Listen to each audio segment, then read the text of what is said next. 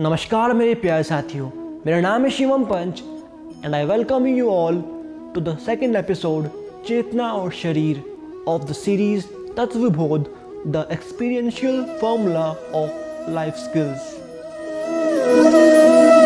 Acharya Mahapragya द्वारा लिखित जीवन कौशल की अनुभूत सूत्र की दूसरी कड़ी में, शरीर और मन का क्या संबंध है, इस पर गंभीरता से विचार करें तो उसमें हम देखेंगे कि इन दोनों में भेदा भेदात्मक संबंध है।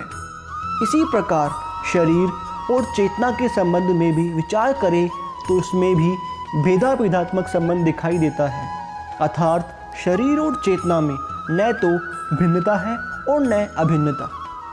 चूँकि पिछली कड़ी मैं कहा हूँ में आचार्य महाप्रज्ञ ने स्पष्ट किया था, चेतना सारे शरीर के विभिन्न स्थानों में विद्यमान होते हुए भी अपना अस्तित्व स्पष्ट अलग करती है। यानी हमारी चेतना से शरीर भिन्न भी और अभिन्न भी है। चेतना के लिए शरीर अपेक्षित है और शरीर के लिए चेतना, अतः इन दोनों में भेदा भेदात्मक संबंध स्थापित है। इसी क्रम में हम इन दोनों के स्वरूप भिन्नता को देखेंगे। तो चेतना का स्वरूप भिन्न है और इस शरीर का स्वरूप भी भिन्न है। एक चेतन है और एक अचेतन। मानव जीवन में समस्याएँ तब आती हैं जब हम शरीर और चेतना को अभिन्न मान लेते हैं। सारा जीवन व्यतीत हो जाता है, किंतु अधिकांश व्यक्ति यह जान नहीं पाते कि शरीर से भिन्न चेतना अलग है। अर्थात इस देह से मैं भिन्न हूँ।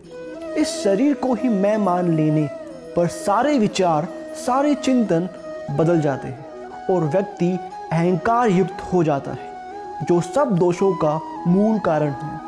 इस अहंकार से युक्त व्यक्ति यह मानकर चलता है, मैं चाहे जो करूँ अच्छा करूँ या बुरा, लोग मेरा सम्मान करें, मेरे सामने नतमस्तक रहे, मेरी अच्छी छवि बनी रहे, क्योंकि उसका सारे मानसिक चिंतन के लिए उसकी अहंकार युक्त चेतना वैसा काम करती है और उसकी वैसी आदत हो जाती है। सारे अच्छे संस्कार दब जाते हैं और उनके स्थान पर कुसंस्कार, काम, क्रोध, लोभ, मोह, अज्ञानता उस पर हावी हो जाते हैं। अर्थात जब चेतना और शरीर दोनों अभेदात्मक हो जाते हैं तो उस व्यक्ति को केवल अपने शरीर का ही ध्यान रहता है।